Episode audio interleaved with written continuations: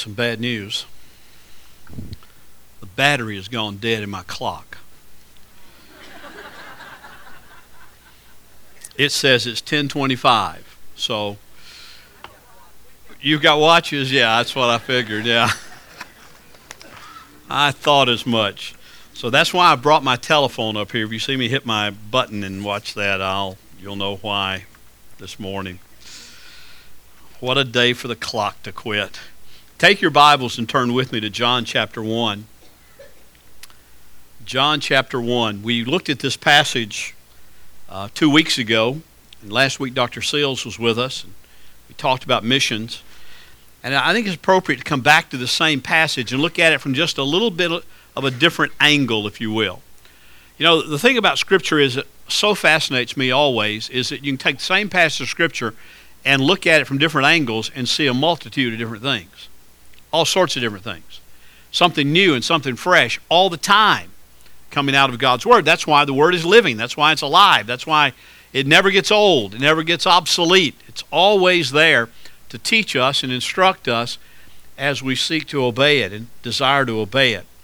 Uh, in, in verses 19 through 34, we have here uh, John the Apostle writing the book talking about John the Baptist's ministry.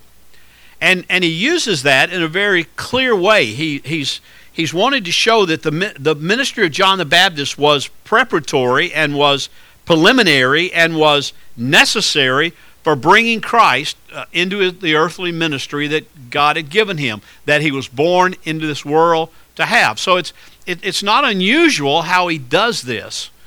But John shows us John the Baptist's work in a very significant way. And he shows us, I think, in many ways, that, that John the Baptist is a good example for us as to how we ought to be carrying out our ministry in, in Somerset, Kentucky in, in 2012, in this year in which we are granted the grace to live and to, to, to move and to minister.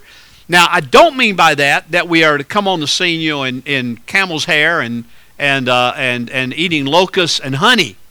I haven't had any locusts lately, and I, stopped eating honey. But but the point is, it's a uh, it's a matter of understanding that it's not the method with which he came, but it's the message with which he came that is vitally important, and that we need to look at and understand, and as best we can, by the power of God and the grace of God, to emulate in our own lives.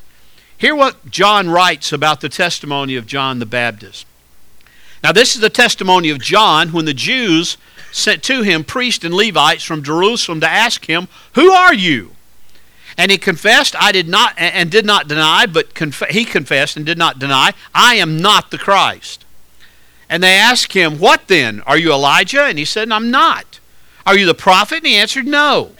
Then they said to him, Who are you, so that we may give an answer to those who sent us? What do you say about yourself? And he said, I am a voice of one crying in the wilderness and simply saying, Make straight the way of the Lord, as Isaiah the prophet said. I'm a voice. I, am I'm just a voice. I'm just saying this one sentence get ready and make way the, the make straight the way of the Lord. The Lord is coming. Prepare yourself for it. The Lord is real. The Lord's truth that has been revealed through the prophets about the coming of His Son and the coming of Messiah is now among you. And my voice is just simply to say, get ready for it. That was not the message that these priests and Levites wanted to hear. They professed to be looking for Messiah. They'd been professing that for generations. Oh, we're looking for the Messiah. But when the Messiah came, they didn't know him because he did not meet their expectations. He did not meet what they anticipated. Uh, even as the disciples asked Jesus in that passage out of Acts that Todd read just a few moments ago, uh, you know, they said, uh, Is this the time you're going to reestablish the kingdom of Israel?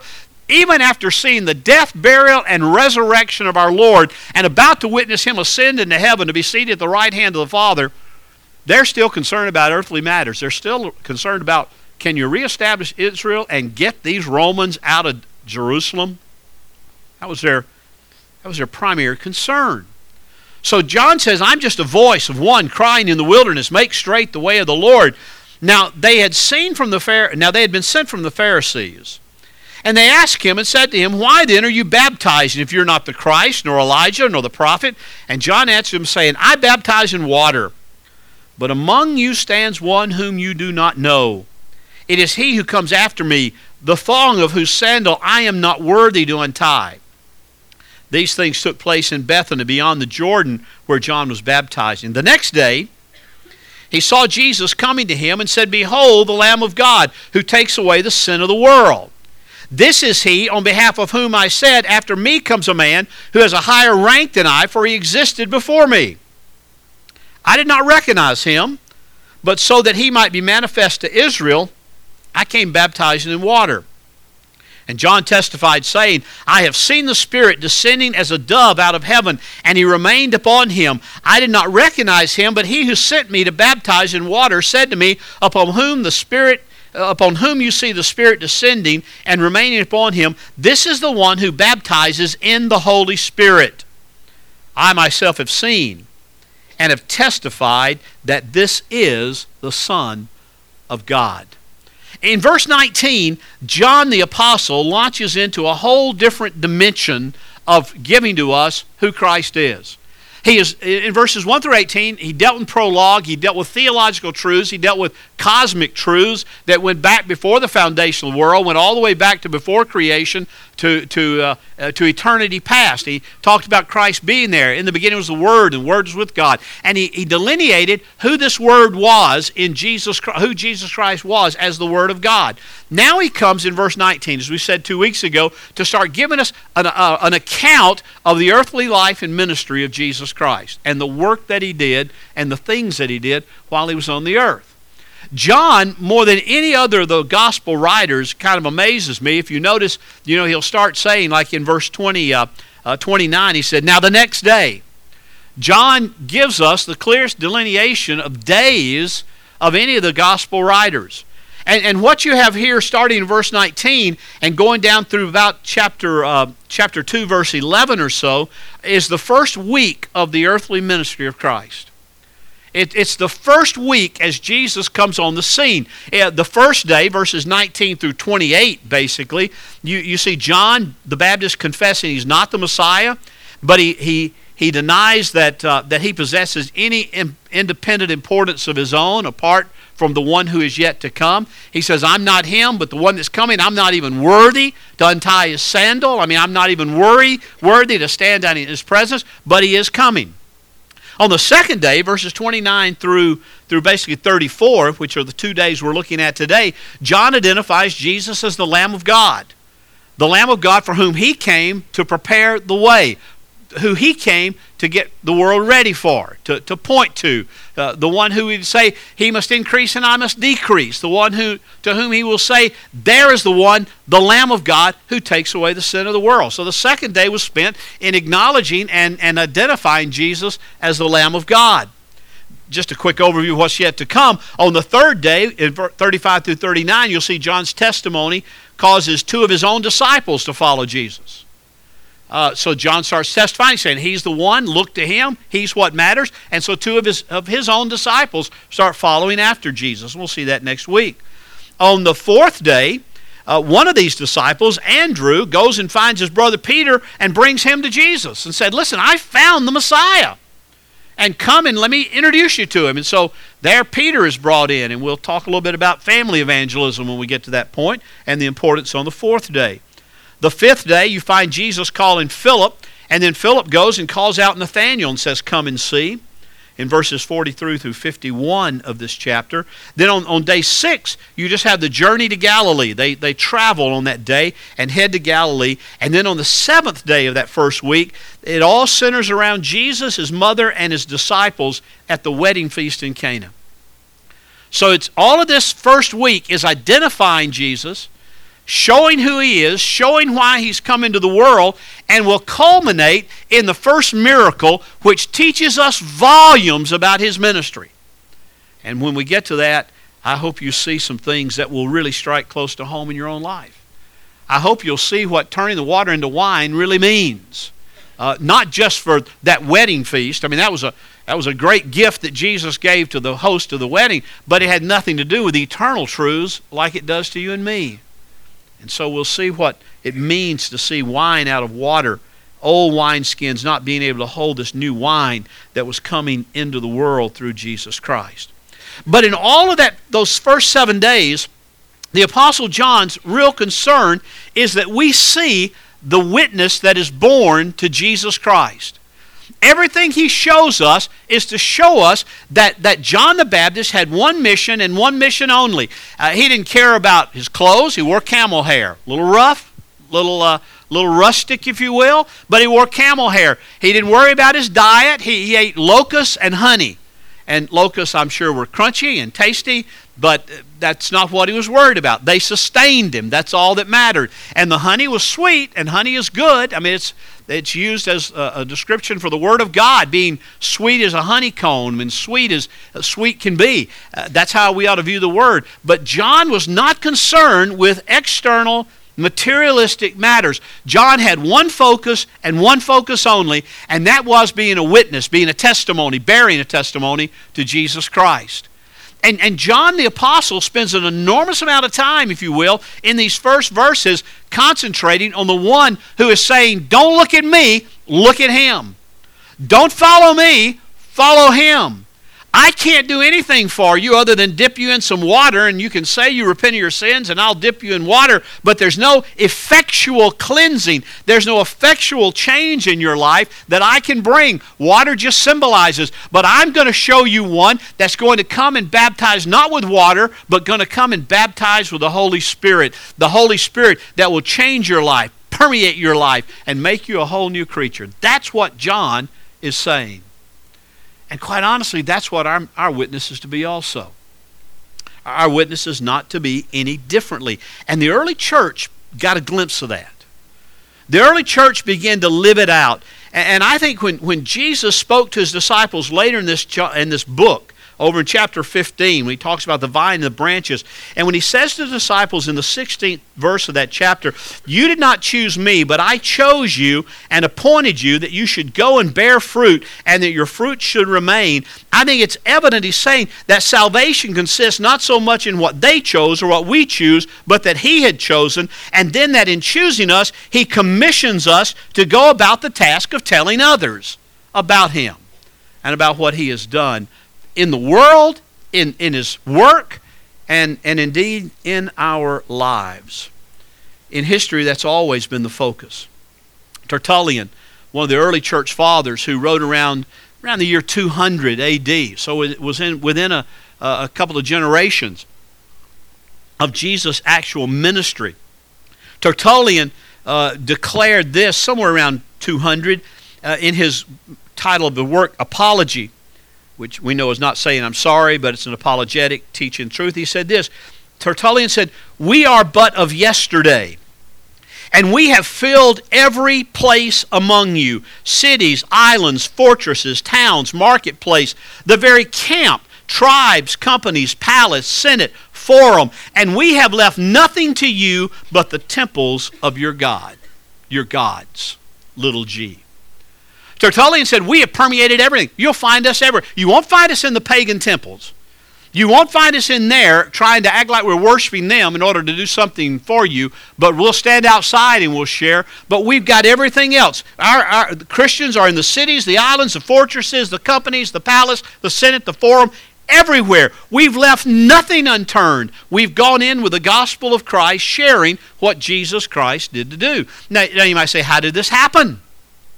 Well, Edward Gibbon, who wrote the, the book, The Decline and Fall of the Roman Empire, he, he noted this about the early church. He said, It became the most sacred duty of a new convert to diffuse among his friends and relatives the inestimable blessing that he had received.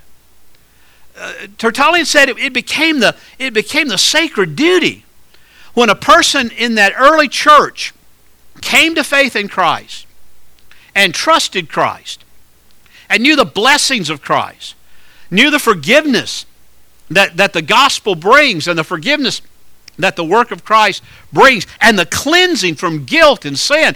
When, when, a, when a convert recognized and knew that great, that great blessing, It was his sacred duty to take it to his friends and family, to diffuse it out among them, to tell them the truth about who Jesus is.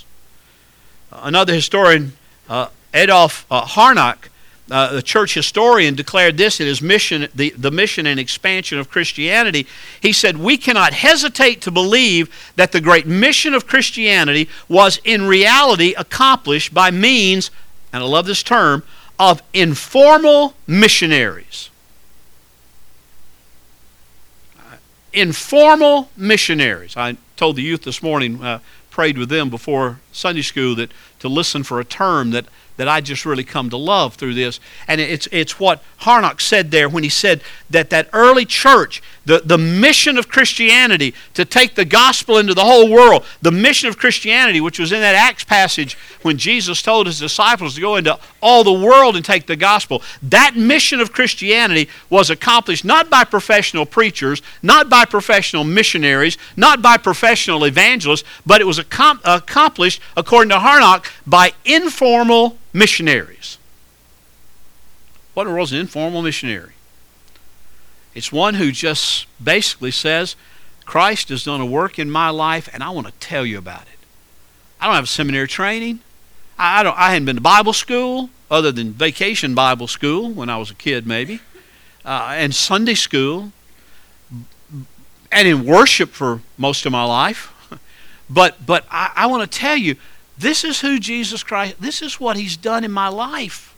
And then bear witness of that from the truth of God's Word. I love that term, informal missionaries, because that's what you and I, I believe, are supposed to be. That's what the early Christians were, and that's what contemporary Christians should be. Informal missionaries in your homes, among your family, in your communities, and, and on your jobs, and wherever God takes you.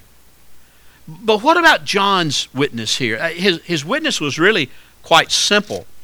Uh, it was threefold. Somebody asked me if I had three points today. I've got three points twice, okay? So, uh, but, but I don't have six points. I just got three points repeated twice. But the first three points are what John's message was. John's message was simple. Number one was he was not the light. He, he said, No, I'm not the light. I, I just came to bear witness to the light. I'm just a voice I'm just one who says, Make straight the way of the Lord. I'm just the one who can point you to the light, but I'm not the light. That was his first message, first point of his message. The second point of his message is that he was sent to bear witness to the light. He's not the light, but I came to bear witness to the light. And then the third point was that you can have life through him if you believe. If you believe in him, you can have light and life in your life. So, so John's message was simple I'm not it, he is, and if you believe in Him and trust in Him, He will be your light and life for all of your life, for all your time on earth. It's quite simple message. It, it really didn't require much more than living out in the wilderness, eating locusts and honey. He knew from the inspiration of the Holy Spirit who Jesus was, and he began to understand that in a new and clear way. Our witness really should be similar to that. It should be very closely tied with what John's was. The contemporary witness, you and me, living in our day, 2012, must realize, first of all, as John did, that, that we really have no, no independent importance apart from Christ. You know, I mean, I know we live in the day of self esteem and self-actualization and all these kind of terms thrown around. You know, we, we have an education system that says, hey, you got to help people feel good about themselves and feel important and feel empowered and whatever else. Well, I want you to know, to be an effective witness, you have to come to realize that you have no independent importance apart from Jesus Christ. That He is our esteem. He is our strength. He is our encouragement in every area of life. And, and until you come to realize that, until you come to realize that, that it's not me, but it's Him, then, then you'll always cower back from witness. You know why? Because it's all about whether you're accepted, it's all about whether you're liked, it's all about whether they reject you or not. And in reality, it's not about any of that. In sharing a witness of Jesus Christ, it's all about who He is and what He has done and His glory and His power and His truth. We're just messengers of it. But we're so afraid people are going to shoot the messenger, aren't we? You know, we're so afraid they'll, they'll reject us. Well, they're not rejecting us if they say no to Christ. They're not saying, because I think you're such a bad person. They're just saying, I don't see that. And we know that Scripture is going to teach us, John's going to teach us in John's Gospel. Unless the Holy Spirit acts in their life, they'll never see it. They'll just go on through life happy and, and, and, and uh, fat, dumb, and happy and, and doing their own thing and never see a need for Christ unless God gives them light to see and gives them eyes to see.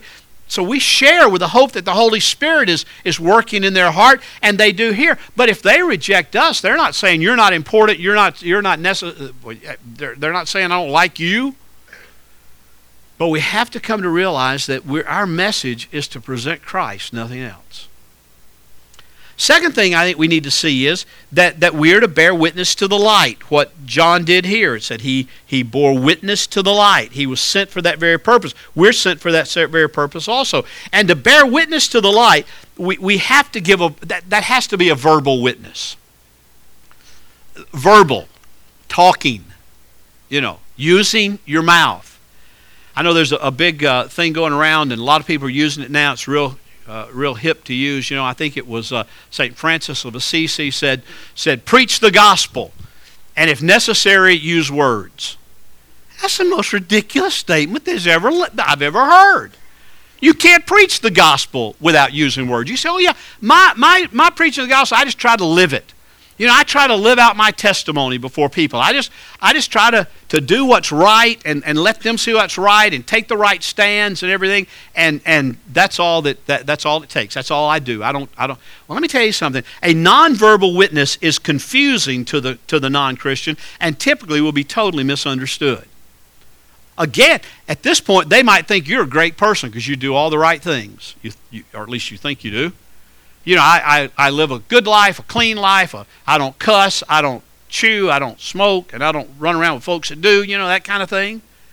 I remember hearing, I remember hearing uh, R.C. Sproul tell the story about one person that he was talking to, and this Christian said, "Well, I just give a, I give a nonverbal witness everywhere I go." And he said, "Well, give me an example of a nonverbal witness." And this person told RC, he said, Well, here's a good example. He Said, Yesterday at work, I was going out of the office to run down to the store and get a Coke or something, and said, One of my coworkers, and you can tell this was several years ago, uh, held out two quarters, 50 cents, and said, Would you bring me back a pack of cigarettes? Now, I don't know what the packs, I don't know what they cost today, but I know they're more than two quarters. And said, Would you bring me back a, a pack of cigarettes when you come back? And, and this person told RC, said, But I bore witness to him. I said, No. I don't believe in smoking. I'm not bringing you back any cigarettes. And when I said, see, I took a stand for righteousness. What that person heard was not, oh, wow, that person really loves Jesus. What that person heard was, that is a jerk right there. I ask a favor, and they re- decline to do it because they don't believe in smoking. Well, that, that's their business. I, I, I think uh, I, I don't endorse that. I got criticized by some of my own family because my nephew, who's in Afghanistan, we uh, we sent him a care package. He's, he's, home now. Thank the Lord, he's back in the States. But we, uh, we would send him a care package, and one thing Patrick asked for in his care package was Skoal. Long cut cherry, wild cherry. I had no idea what that was, but when I asked for it, I got it. And, and I would buy it, and I, I, I would not buy it here in town. I'd go to Bowling Green. Every time I went to Nashville, we'd stop in Bowling Green and everything and I would put it in the package because my desire was to my desire was to minister to my nephew and, and, meet what he needed while he was on the battlefield. Now, did I did I write him a note in there and say, "Man, Patrick, I'm so happy you're you're chewing this stuff. This is great." You know, I couldn't wait to. No, I didn't do that. But my desire was to to minister to him. And, and if I'd have written him saying, "Now, Patrick, I'm sorry, I, I, I really can't send you Skoal because it'll cause cancer in your cheek, and I don't believe in it, and it's not a good idea, and you need to clean up your act. He wouldn't have thought his uncle was a, a really uh, great Christian because he denied that. He would have thought, well, boy, he really doesn't care about me at all. You see what I'm saying? Verbal, uh, nonverbal witness is confusing to non Christians. Nonverbal witness will be totally misunderstood. The only value of a nonverbal witness is to live in light of the gospel of Christ so that somebody might say to you, What's, What is it that's different about your life? And you can say, Let me hear what's different about my life. It's what Christ has done in my life that has made the difference. A verbal witness is a true witness. A nonverbal witness is no witness at all. It's a confusing witness if it's not followed by nonverbal. We don't feel bad about me buying anyway. Uh, so we're to we're we're to, we're to we have no independent importance apart from Christ. We are to bear witness to the light, and that's to be a verbal witness. And then finally, thirdly, our message is Jesus. John the Baptist didn't say, and he, he could have easily said, you know, you need to go down to the tabernacle, uh, you need to go down to the temple, or go down to the synagogue, and you need to read the scriptures there and hear the messages there and figure out that the Messiah is coming and this is the Messiah. He never said, you got to get religious before you can come to Christ. His message was Jesus Christ. That's our message. Our message isn't Grace Baptist Church. Our, our message isn't what takes place here. I like what takes place here. I rejoice in what takes place here. But our message is not, hey, come to grace, and, and maybe if they'll just come to grace, they'll get saved somehow. Our message, individually, as informal missionaries, is to be Jesus Christ. First of all, who He is. John said, I myself have seen and have testified that this is the Son of God. He said, This is the Lamb of God that takes away the sin of the world. He said, This is the one who baptizes in the Holy Spirit. I just baptize in water. The, the witness, the testimony that we bear must be who He is. He is the Son of God. He is the Savior. He is the Christ. And we can speak no less than that. He's not just a good teacher not just a good moral example. As C.S. Lewis made the point in his book, uh, Mere Christianity, and, in using the trilogy of uh, he's either Lord, liar, or lunatic. If he's who he said he was, he's Lord. If he's not who he said he was, he's either, either lying to us or he's a crazy man, a lunatic. But we have no other options of who he is. Secondly, what he's done again, he, we're going to see in John's gospel, he did a lot. He taught a lot. He did a lot of miracles. He did a lot. But every one of those miracles, every one of those teachings, everything that he said was pointing to that cross.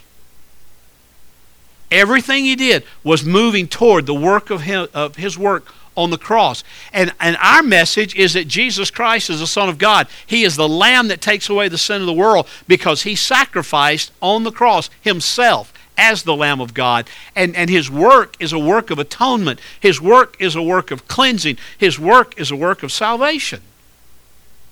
It's not to clean you up and make you a better person so that people will like you.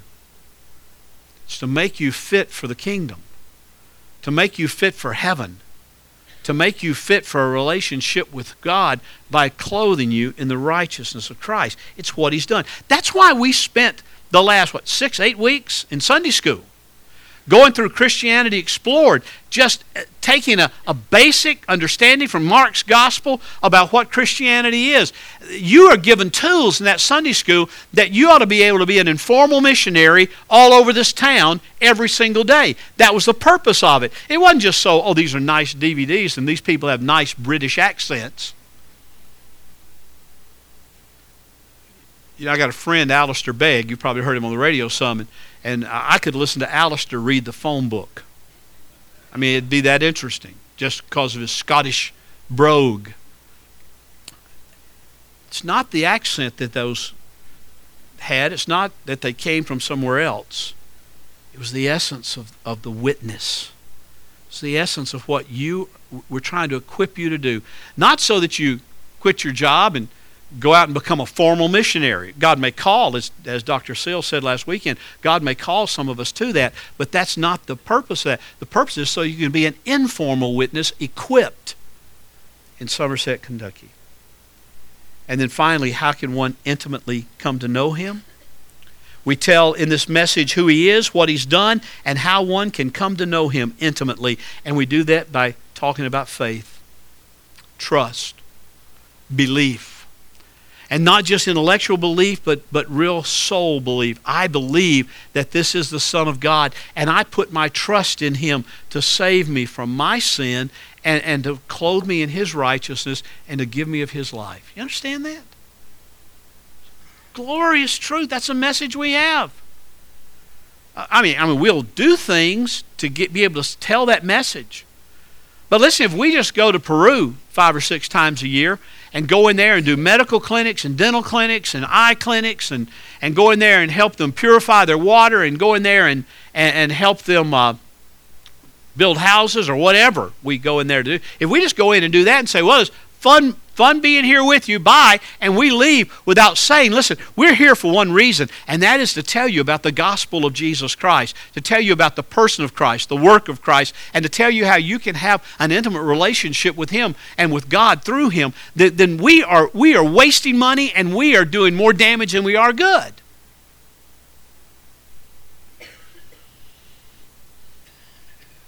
Our call is the same call that John had. Our ministry is the same ministry of John. We are just to be a voice. It's not just for the trained clergy, but it's for every believer who simply says, Listen, God has done something in my life, and God has revealed Himself in Scripture. Let me tell you who He is, what He's done, and how you can know it. Here's the three points who He is, what He's done, and how you can know Him.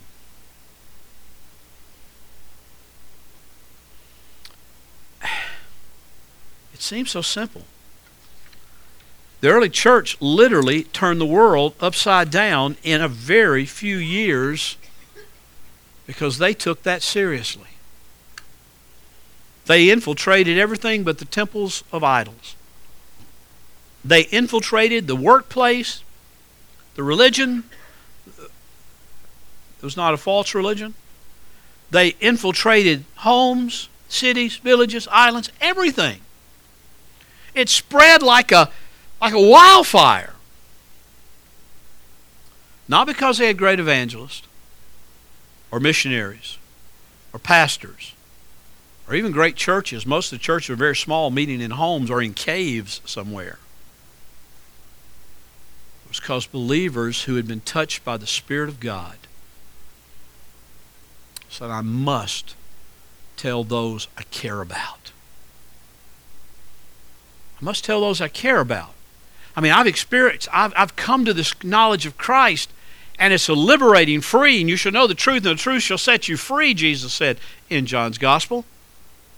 I've been set free. I've been liberated. I know this freedom of, from guilt and sin. I must tell those I love. I must tell those I care about. That's how it spread across the world.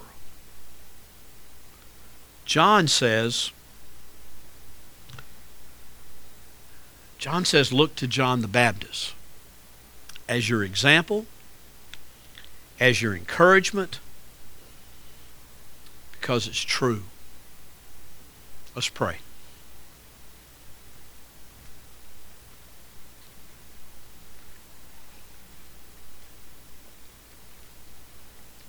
I don't know what it is God is dealing with you about this morning. It may be that you're here this morning and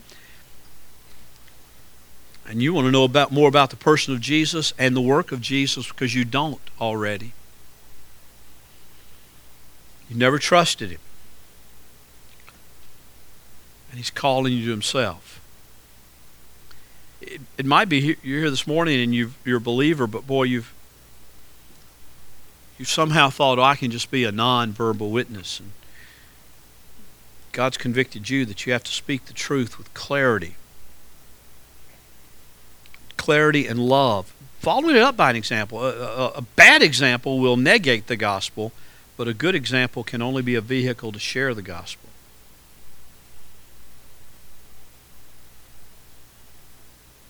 I don't know what it is God's dealing with you about, but I hope you'll listen to His Spirit speaking through His Word. Father, we commit this time to you. We pray, O oh Lord, that in all of this you will receive the glory because you are worthy of our worship because of what you did on that cross. Thank you, Father. For we pray in Jesus' name. Amen.